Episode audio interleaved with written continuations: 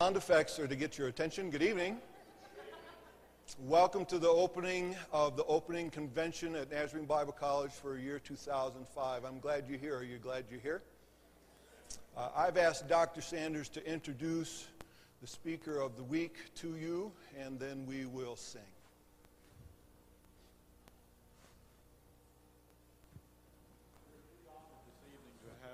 Dr. Stephen Manley as our opening convention speaker and as our evangelist for the week. Uh, Dr. Manley has been a longtime friend of mine. Uh, and just a side note, uh, you know, this is my last year, and I've just sort of said, I'm going to choose my people I'd like to have my, this last year. And so one of the first choices I made was that I wanted Dr. Manley to be here. First of all, because he is an, uh, a lifetime itinerant evangelist. He has given his life to evangelism. He is in the Church of Nazarene what we call a tenured evangelist, which is the highest recognition for our evangelist. Uh, he has been on campground at my district before I became president here many times. He is the finest exposition preacher that, uh, that you will hear, and so you need a good expositional model. Here is one who does that is a person that I know who lives in the Word of God and uh, who, uh, who lives uh, what he preaches. And uh, he has a ministry that, uh, that has an interest in others. So uh, throughout the summer, he always has some itinerant, I mean, or some evangelists that, or future evangelists that he came, carries along. What was the word I used? Intern. Interns. He, he, he chooses several interns who travels with him every summer and uh, that is gives him a chance to reproduce himself. You might want to be one of those someday.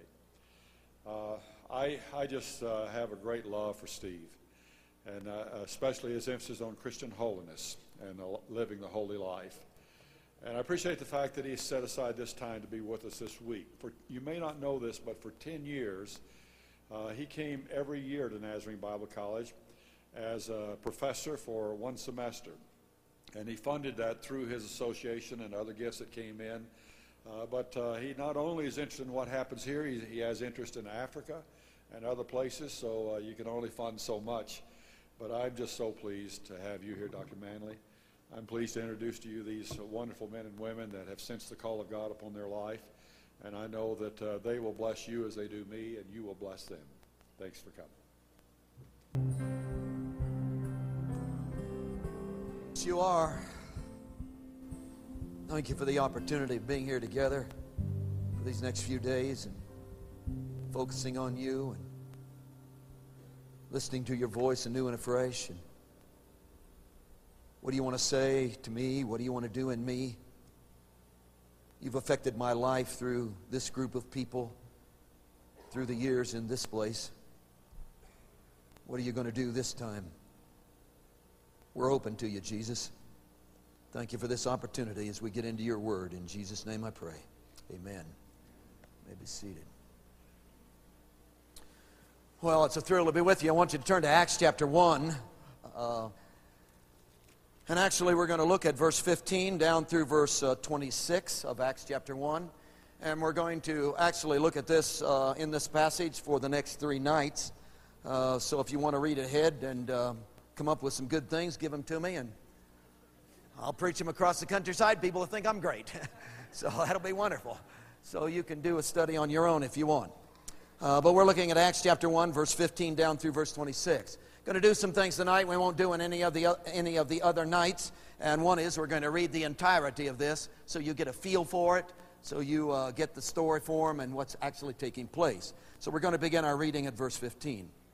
And in those days, Peter stood up in the midst of the disciples. Altogether, the number of names was about 120, and he said, Men and brethren, this scripture had to be fulfilled, which the Holy Spirit spoke before by the mouth of David concerning Judas, who became a guide to those who arrested Jesus. For he was numbered with us and obtained a part in this ministry. Now, this man purchased a field with the wages of iniquity and falling headlong, he burst open in the middle, and all of his entrails gushed out, and it became known to all of those dwelling in Jerusalem, so that that field is called the field of blood.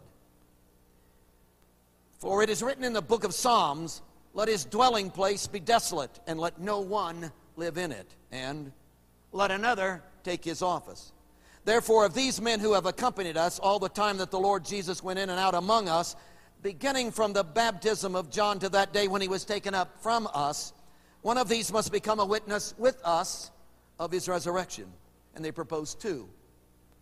A Joseph called Barsabas, who was surnamed Justus and Matthias, and they prayed and said, You, O Lord, who know the hearts of all, Show which of these two you have chosen to take part in this ministry and apostleship, from which Judas by transgression fell that he might go to his own place. And they cast their lots, and the lot fell on Matthias, and he was numbered with the 11 apostles. Uh, I've spent several years uh, actually studying chapter one of this, of this book, and uh, I normally have no problem at all with the content. I figure, hey, it's inspired by the Holy Spirit. I have no problem believing that. And that God selected and put in here what He wanted. So I accept it. And I look at it and say, hey, there's something really valuable for me in this passage. And so I had no problem with chapter 1 and all that He did in chapter 1 until I came to this verse 15 down through verse 26. I really had to struggle with it. I looked at this thing and I said, I see no value in this at all. I, have, I, can't, I can't even come up with an idea of why He'd even put this in here. Do you know what this is? This is the first recorded business meeting of the early church. And these are the board minutes. Now, come on. I mean, have you ever looked at your church board minutes and said, oh, sacred word of God? no. But that's what's here. Again, first recorded business meeting, and these are the board minutes. So I looked at this and I said, hey, I'm, I'm not sure there's going to be anything valuable. Probably should just slip right by this and move on to the exciting things in chapter 2 that really mean something and are powerful for my life. Uh, besides that, I got into some commentaries and I began to discover that a lot of guys think uh, that there's a real problem with this passage due to the fact that God already had an apostle chosen to take the place of Judas. Judas is dead and gone, and hey, it's already taken care of. But here goes these disciples, typical. Hey, they rush ahead of God and then cast lots besides. Oh my, get real. I mean, the Holy Spirit is going to come, and why don't you just ask Him? And so they messed the whole thing up, and they took this guy Matthias and plugged him in the hole when God already had it picked out, and that was the Apostle Paul. I might try to help you with that, I don't know. But you'll note in verse 14 that they've really saturated this thing with prayer. So prayer has been involved in this. So it isn't like they haven't already asked. And you might look down in verse 24, which is the heart of the thing, and you'll notice that they prayed there as they began to search for the will of God. So saturating this whole thing in prayer. And obviously, Peter has been saturating in the scriptures, which brought this whole idea around in the first place because through prayer and the saturation of the scriptures, they're beginning to feel like there's some things that need to come together before God can pour His Spirit out upon uh, His people. And so this seems to be a loose end that needs to be tied up. And when you get into it, you begin to realize that they came up with qualifications. And verse 21 and 22 are the qualifications that the guy has to meet up to if he's going to fulfill and the role of Judas as an apostle. And you'll note that the qualifications are that he has to have been with us all the time that the Lord Jesus went in and out among us. And you say, well, what's that? Then he describes it down to a detail in verse 22 as he talks about beginning at the baptism of John. So when Jesus was baptized by John, all the way through to his ascension, the guy has to have been there all that time. Now, if that's really the qualifications, any way you slice it, Paul didn't qualify. Nice guy, but he didn't qualify. So, hey, maybe they're not too far off after all. There was this little problem also I ran into with the passage, and that was the idea of the 11 versus 12. There were 12 apostles, now there's 11. Like, I care. I mean, what big, what's the big deal about that? I mean, you know, my idea is the smaller the board, the better. So some of the rest of you die, and let's really get it down, you know? Uh, so why fill that shoe after all? I mean, but it's interesting that as you get into the scriptures again, and you already know all this, but as you get into the scriptures again, you discover that the, the idea of 12 was not our choice. That's startling, isn't it? There was something that actually wasn't our choice. You know, God came up with that. Twelve tribes of Israel wasn't our idea. Twelve apostles. Jesus went and prayed all night. Came back the next morning. Chose twelve. Hey, dictated by God. This was his deal, not our deal. And you remember, rich young ruler scene. He runs off, sorrowful, because he had great wealth. And Peter runs up and says, Well, what are we going to get? What are we going to get? We followed you and left all. And Jesus turns and says, You twelve will rule over the 12 tribes of Israel in the coming kingdom. That was a promise. There's only 11. Got a problem. So, see, maybe they're not so far off after all. Now, I know that since you're students, you're really into outlines. So, this is another thing we're going to do tonight that I'm not going to do any other night. I want to give you an outline of the passage because I work off of outlines. So, I want to give you an outline of the passage. Verse 15 is the setting, it's really important. Verse 15 is the setting. It's the context, it's the atmosphere in which this whole thing is taking place. It's really important. Verse 15, setting. Now, verse 16 and 17, Peter is introducing the meeting and he tells the story. So, verse 16 and 17 is the story. It's the story about Judas. Not much detail, but he gives us the story. Now, verse 18 and 19 is an insert section, and we're calling it the sadness because it's inserting the information about the end result uh, of the tragedy that happened to Judas because of his sin. Now, verse 20 is the scripture. You'll note in verse 16, uh, Peter stands up and says, Men and brethren, this scripture. Now he's going to quote the scripture in verse 20, two Psalms. So verse 20 is the scripture. Oh, verse 21 and 22, already related it to you. Uh, that's the, the standard. Here's the qualification that the guy has to meet up to if he's going to qualify. When they searched through their group, they only found two guys, Joseph and Matthias, who even came close to qualifying. Now, verse 23, 24, and 25, strategy. Hey, here's how we're going to go about finding which one God has already chosen. And note, right in the middle of it is the prayer thing. Then, verse 26, solution. Hey, uh, they cast lots, and Matthias is chosen. Outline. Let's go back to verse 15. I want to talk to you about verse 15 tonight. The setting. And in those days, Peter stood up in the midst of the disciples. Altogether, the number of names was about 120 and said, Start with this sequence. And in those days. Obviously, this business meeting happened and in those days. Well, what days? Now, you have to understand my framework. Uh, I was born and raised in the church, by the way, and I developed a lot of my theology from flannel graph. This was before we had electricity and we cut up old shirts. And, you know, some of it was out of size and out of shape. And my theology, you know, okay, flannel graph. This was before your time, I know. But flannel graph. Flannel graph. Oh, two of you remember it. Okay.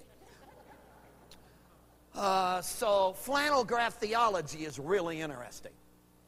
See, what I was taught was that, of course, uh, Jesus was crucified on the day of the feast of the Passover. Hey, that's standard. We all know that. So there he is crucified. We call it Good Friday. And then we know that the Spirit of God was outpoured on the day of the feast of Pentecost. There that is. And we know that between those two uh, occasions, there was 50 days. Now, here's what I learned from flannel graph. The disciples, scared to death, told to wait in Jerusalem. Oh, brother, I hate Jerusalem. Crawled down the back streets of Jerusalem, called up the back stairs of the upper room, hid in the upper room for 50 days. No showers, 120 of them. Woo behind locked doors. Every time the stairway creaked, oh, they're coming to get us. Soldiers outside, oh, why are they here? See, they're scared to death for, uh, for 50 solid days. They're trembling all over. Finally, at the end of the 50 days, hey, God hit that place, whoa, with the fullness of the Holy Spirit. They burst out of the upper room door saying, whoa, glory to God, and revival happened all over Jerusalem. Flannel graph.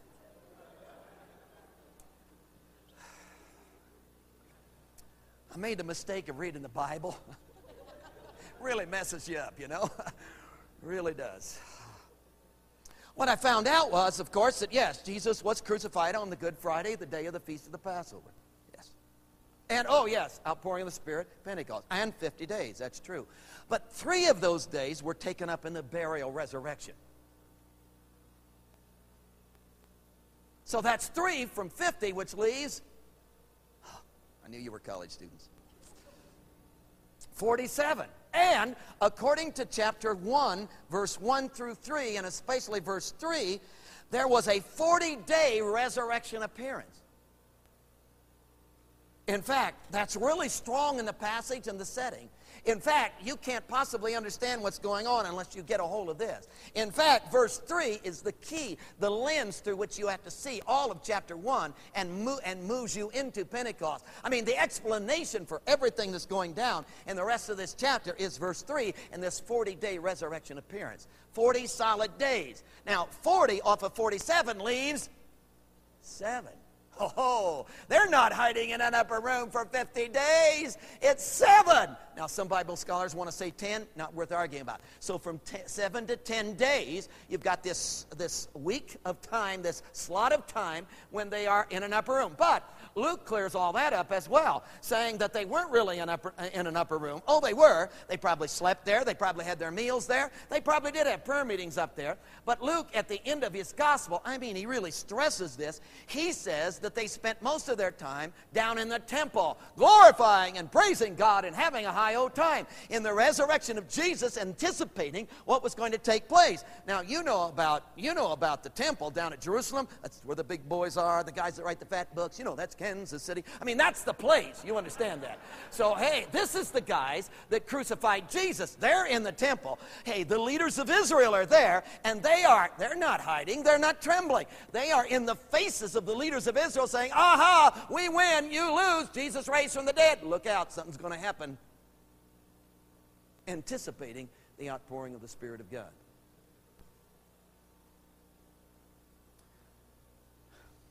Now, I really want you to feel this with me. If you're going to get into the setting, you got to, and in those days, you got to, you got to feel this. Probably they did hide in an upper room before the resurrection. That's very possible. They had their head in their hands, they're moaning and groaning. Hey, the whole thing is over dismay, despair, you know, the, all the feeling. Everything they had stuck, they were staking their lives on was gone. The hopes, the dreams, the plans, oh, everything they had dreamed about, man, wiped out. They're in an upper room. They'll never ever hype them again on the Messiah thing. Hey, the Messiah thing is over. If Jesus isn't the Messiah, hey, there isn't going to be a Messiah. We're done. Don't come in say, found a new Messiah. Not interested. Hey, I've been there, done that, bought that t-shirt. Not going there again. Hey, this is all over. This is at an end for them. They're hiding. All of a sudden, whoa, right through the walls, resurrected Jesus shows up. Physically raised from the dead. You got to get this. Physically raised from the dead. Whoa, comes through the walls. Well, how did he do that? Hey, you've watched Star Trek, you can figure that out. So, whoa, there he is, standing right in their midst. It's phenomenal. Now, hey, put yourselves in their shoes and feel that thing. What would that do to you? I mean, suddenly everything is back. In fact, it's not just back, it's better than it was. See, everything they had dreamed before was back, plus. Everything they'd hoped before, it's back, plus. Everything they thought about him before was back, plus. I mean, this has been kicked into a whole new level. This is an eternal level. We're on the other side of the grave on this one, man.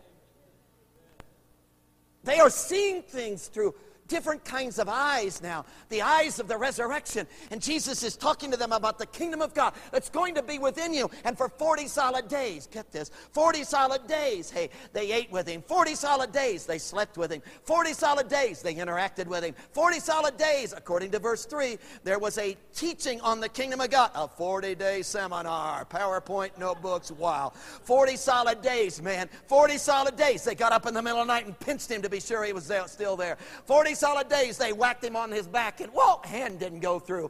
Whew, he had a digestive system. They got up one morning and he had fish cooked on the fire, man. And hey, they ate fish. He ate fish. And when he got done eating his fish, took the big fish bone, picked his teeth, just like he always did. It really is him. This is not a clone of the Jesus who was. This is not a figment of our imagination. This is not, whoa, we all took a pill. This is not, we ate too much pizza and saw some things. This is not, well, that's a cloud in the shape of Jesus' nose. This is, hey, 40 solid days. In fact, Luke calls this infallible proofs.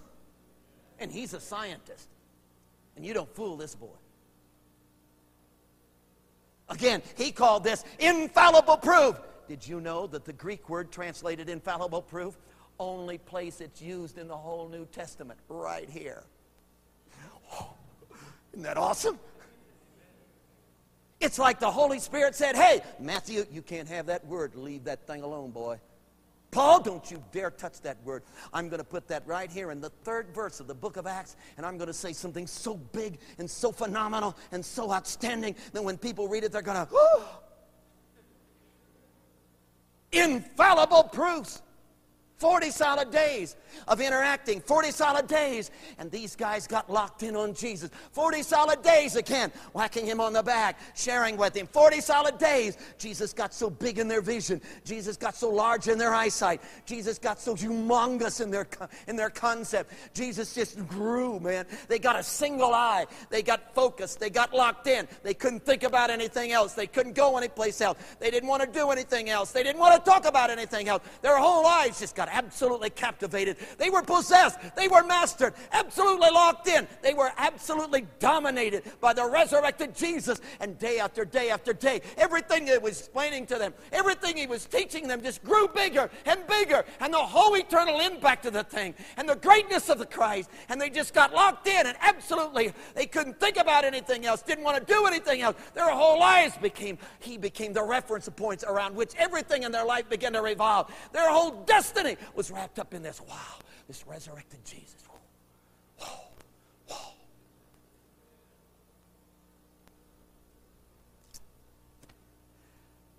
Is that you?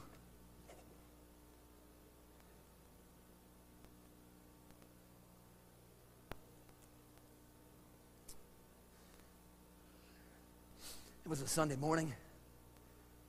We're in the service. The music was really good. Music was really good. And I really loved the worship. And I was really trying to get into the worship. Music was good. Wasn't the musicful. I was really trying to get into the worship. But I just couldn't. I just, I don't know. I just couldn't, just wasn't coming together that morning. Sunday morning, too. Just, I just, I really tried, but I just, well, what the problem was, there was a chandelier they had in that sanctuary. It just kind of came down, you know, it was right there. And that wasn't bad, but there was this cobweb that was about that long, just dangling from the chandelier, blowing in the breeze. It just, I couldn't. I wanted to, I just, it just, it wiped me out.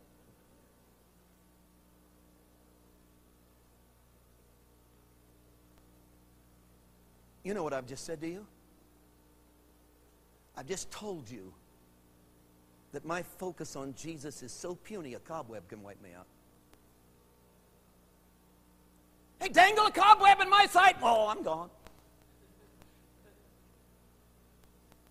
That my concentration and my involvement and his domination in my life and how big he is and how strong he is in my living and how my eyesight is focused on him is, hey, a cobweb, man, I'm gone.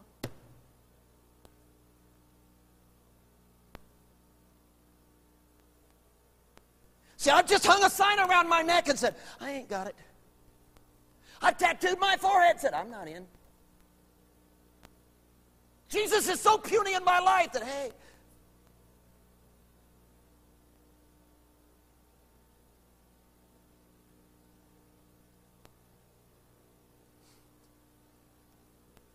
what's your cobweb?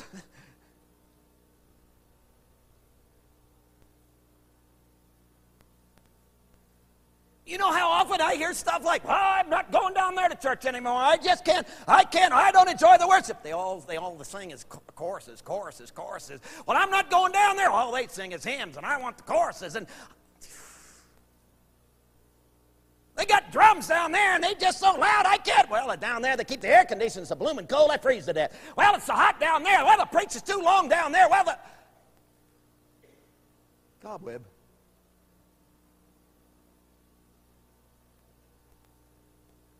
Do you think it's possible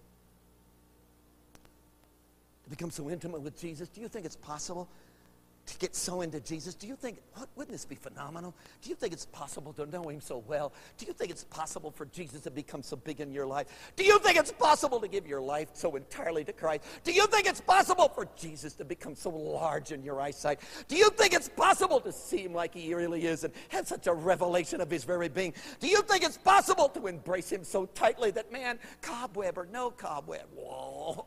Hey, drums or no drums, wow. Hey, choruses or hymns or well, who gives a rip if we don't sing anything? Hey, we're just, whoa, whoa. Do you think it's possible to get so intimate with Jesus? Do you think it's possible to, to know him so well that circumstances of your life begin to shrink and what were major problems don't seem so big anymore because he's so he's so great in your vision, he's so big in your wouldn't it be interesting if that is the whole solution to every spiritual problem in my life? That if I could just get locked in on Jesus, if he could get that big in my life, would that be the answer to temptation? That temptation isn't about resisting and overcoming and 12 steps out of. The temptation is all about, whoa, if I could get so locked in him, my temptation shrink.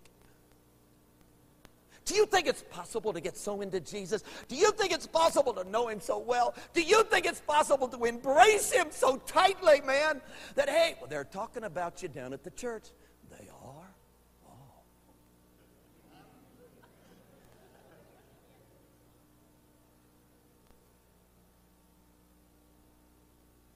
Is that possible?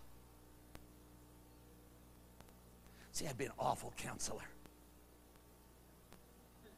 You'd bang on my door and say, Don't tell me your problem. Let me tell you the answer. Whoa, whoa, whoa. Could it really be that simple? Could that be the whole deal? It was for them, you know. Their whole life is altered. Everything that's going on in their living is altered. Everything about them is changed. All the little stuff that bothered them before doesn't bother them anymore. Something, someone has become so big in their vision. They've got so locked in. He has become so large. They have seen him like he really is. He has so nailed them down, man. They have become obsessed, possessed, mastered, dominated. They can't do anything else. They can't think anything else. Nothing seems to bring ripples to their pond anymore. Whoa.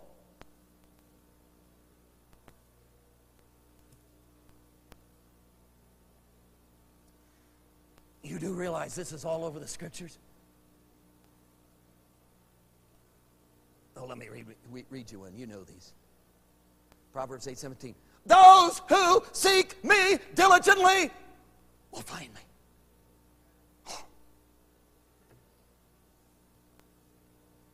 Well, let me give you another. Jeremiah 29 13. And you will seek me and find me when you search for me with all your heart.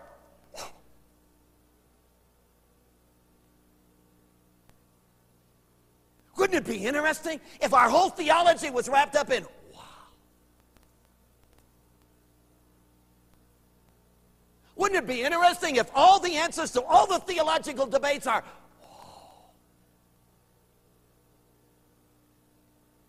Wouldn't it be interesting if the settling of all church fights are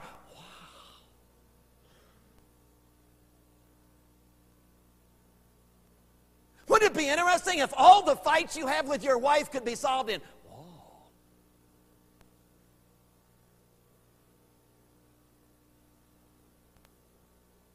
Well, let me ask you again. Do you think it's possible do you think it's possible that you can get so intimate? Do you think it's possible for Jesus to become so big? Do you think it's possible for Jesus to reveal himself to? Do you think it's possible for you and him to get so tight, for him to squeeze you until he breaks your ribs? Do you think it's possible for you to know him so well, for him to become so real in your life? Do you think it's possible that, whoa, that everything else shrinks and the reference point to your whole life and what upsets you before doesn't doesn't even ruffle you anymore. And all the little winky dink things they don't, and you're just, whoa, whoa. is that possible? Is that possible?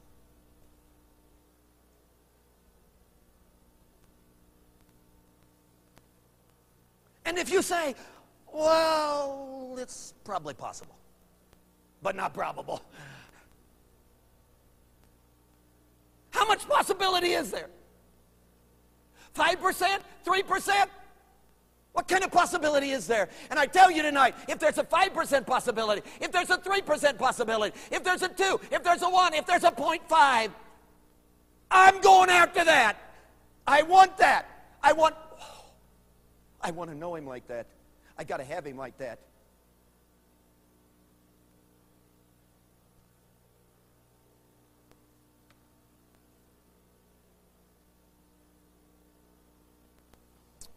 Verse 15. And in those days, sequence. Number two, society. And in those days, Peter stood up in the midst of the disciples. Altogether, the number of names was about 120. Now, probably in your translation, as in mine, altogether, the number of names was about 120, is in parentheses. In other words, it's stuck in there. It's information for you. It isn't a part of the meeting, obviously. It's just, oh, you weren't there. This is written several years later. Hey, let me give you the insight into what was really going on. There's about 120 of them. And he, and he states it like this. Did you notice? Altogether, the number of names was. Now, the interesting thing about that is that when you go to the original language of the scriptures, it's just an unusual combination of, of words. And what's so unusual about it is the order of things. It's all, it's all just the words that are, it's just, we straightened it out when we translated it, we did a good job. I don't know what was going on with Luke at that day. He may have been drinking coffee. Coffee will do that to you. And he may have just reached for his cup of coffee, forgot where he was, wrote the words, and they're all mixed up. And they're all out of order. So the whole thing is, we'll straighten him out when we get to heaven, of course. You probably realize that about five years before Jesus was born, four or five years before Jesus was born, they took the Old Testament, which was written in the Hebrew language, and they translated it into the, into the modern Greek language of that day, which the New Testament was written in. We call it Septuagint. Going to be a test after this. Get with it. Septuagint, which is the Greek translation of the Old Testament. Oh, did you know if you go to the Greek translation of the Old Testament, that same mixed up phrase is in the Old Testament in one place. Luke didn't drink coffee, he didn't get mixed up. He copied it right out of the Old Testament. And you know where it's found? Numbers chapter 1, verse 2. Had your devotions there this morning, didn't you? Numbers chapter 1, verse 2. And you know what the book of Numbers is all about. It's the census taking, it's the introduction of the society of Israel. It's the whole deal of, hey, these are the charter members of the Israelites. And hey, it gives a whole list in it, and he's introducing that it's the register of the entirety of the children of Israel. And he introduces it with this mixed up phrase isn't it interesting? When Luke came to introduce the charter members of the first church of the Nazarene Jerusalem, they did, he reached back, grabbed a hold of that same mixed up phrase, and put it right here, introducing this like these guys are a society, they are a group, they are locked together. These are the charter members. Here's the membership roll. Now, you know good and well there were more Christians in Jerusalem, in Galilee for sure, than, that were, that, than 120. But they weren't in this meeting. I know. They weren't in this meeting. Well, why not? Well, there was Little League and some other things going. And hey, they didn't show up for this meeting. So, hey, it's okay. We're not knocking them. It's just the way it was. And you know that right in Jerusalem itself, there were more than 120 believers. But they weren't in this meeting. Why not? Well, grocery shopping and hey, there's jobs and there's, hey, there's other things. There's more life than just church. So hey, they weren't in. The, we're not knocking them. They just weren't in this this this society. weren't in this group. Well, what what? Why did this group come? See, this group, this group, this group was the 40 day thing. This group had been there for 40 solid days. This group had seen him for 40. This group had whacked him on. This group had gotten up in the middle of the night and pit. This group, this group had gotten so locked in. This group had gotten so focused. This group had become so enthralled with him. This group right here, man, they wouldn't miss. It didn't matter. Hey, nothing was going to take them. Their whole lives revolved around this thing. Their dreams, their passion, their burn, everything about them was right here in this. Whoa and they were a society. Did you know if you focus this group right here, the 120, on anything else, they split? Oh, yeah. Have a nominating committee and uh, nominate people for the officers of the church. Oh, Matthew 18, 1. Man, they stomp in, bread faced, arguing, saying, Which one of us gets to be number one? I want to know when I get to hold the microphone. I paid the most money in the carpet fund and they bought that stinking red carpet. I wanted blue. Get me my money back.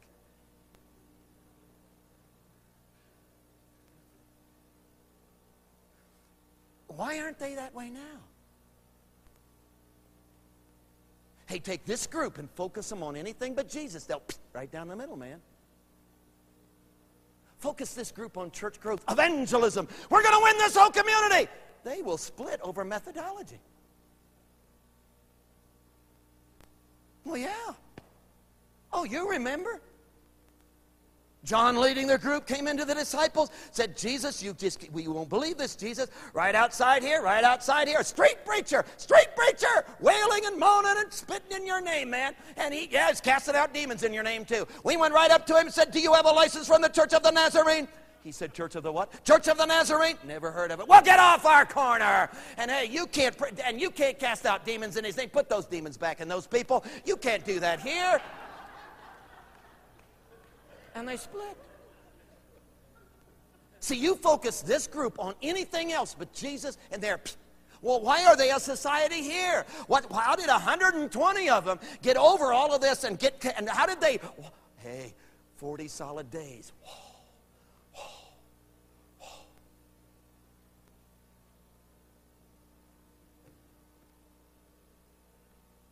You think that's possible? To get so intimate with Jesus? Do you think it's possible to know him so well? Do you think it's possible for him to become so large in your eyesight? Do you think it's possible for him to so captivate you? That all your little. who cares if you have a tattoo?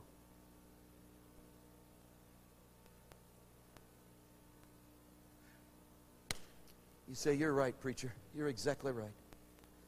I haven't been as focused on Jesus as I ought to be. You're dead right. That's what I'm going to do. I'm going to focus on Jesus. No, you're not. No, I'm, I see the light. I'm going to focus on Jesus. No, you're not. You think you can sit here and say, I'm going to focus on Jesus. You haven't got enough discipline to pull that off. You're going to get up tomorrow and you're going to have two flat tires. Whoop, there went your focus. Well, what do you want me to do? How did they get focused? 40 solid days. They had an encounter with an almighty Jesus raised from the dead that was so powerful and so overwhelming for 40 solid days that they couldn't get away from it.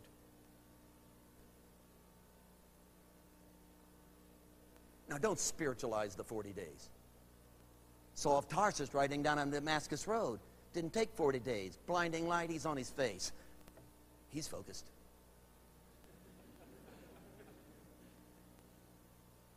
So it's not about 40 days, it's about the encounter. Could it be? Would you go after? Would you seek? Would you risk that kind of encounter? Wherever it takes you, whatever it does to you.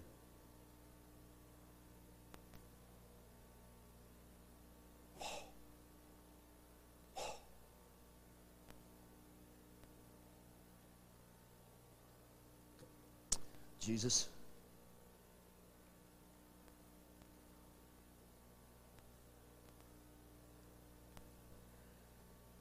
I need to repent.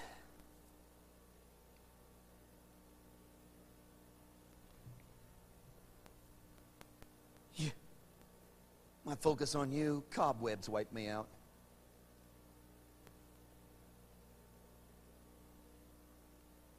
Weather affects me. My attitude is determined by what somebody does or doesn't do to me. And instead of you being the reference point of my life, and the source of my attitude, and the burn of my life, and the focus of my being, and the determination of my heart,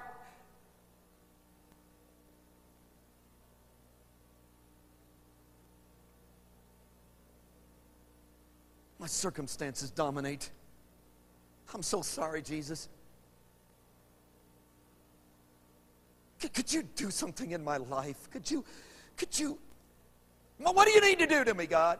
Break me, smash me, tear my life up. Hey, God, ruin my finances, upset my home. God, bother, bother my structure. Get, get through to my career. Do what, hey, whatever you got to do, Jesus. Strip me down. Until I don't have anything but you. Until you're the focus. and your embrace is bigger than my theology, and your embrace It's bigger than my standards, and your embrace It's bigger than my traditions, and your embrace, your embrace, your embrace. Intimacy.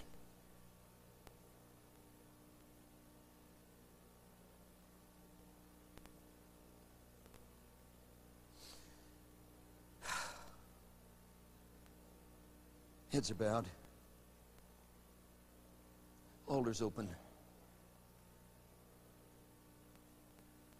You're not going to sit there in that seat tonight, are you? And act like you're as focused on Him as you need to be?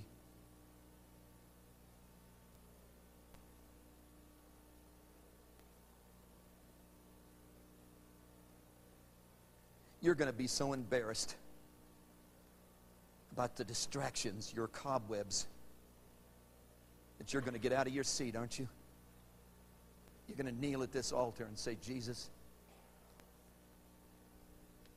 give me the equivalence of a 40 day deal. So confront me, so, Jesus, so, so grip me, Jesus, so, I'm so sorry, Jesus. Everything around me has dictated my life but you. Every my attitudes, God, I just can't get over it. My attitudes are determined by stuff and circumstances and I'm embarrassed. I should be so locked into you and so intimate with you that what does happen or what doesn't happen and how it works or how it doesn't work and what oh God, could you do something to me and in me? That would pull me to a whole new level, that would bring me into your throbbing heart, that would bring me into such intimacy with yourself.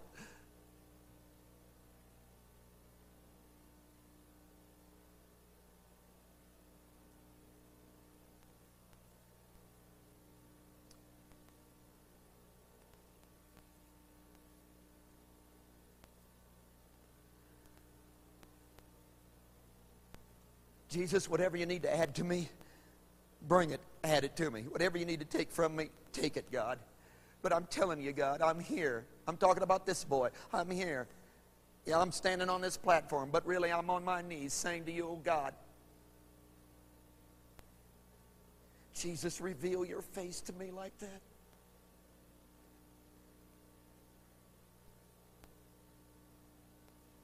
Become bigger than the mode of baptism I argue about.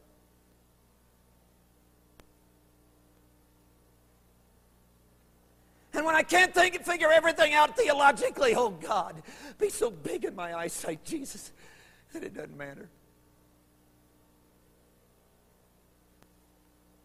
Because you and I are really tight.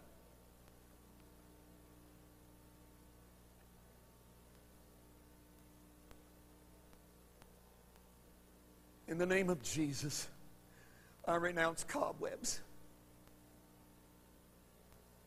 and want to see you and you alone. And I know I can't get that done. You are going to have to do that in me. Please. Please.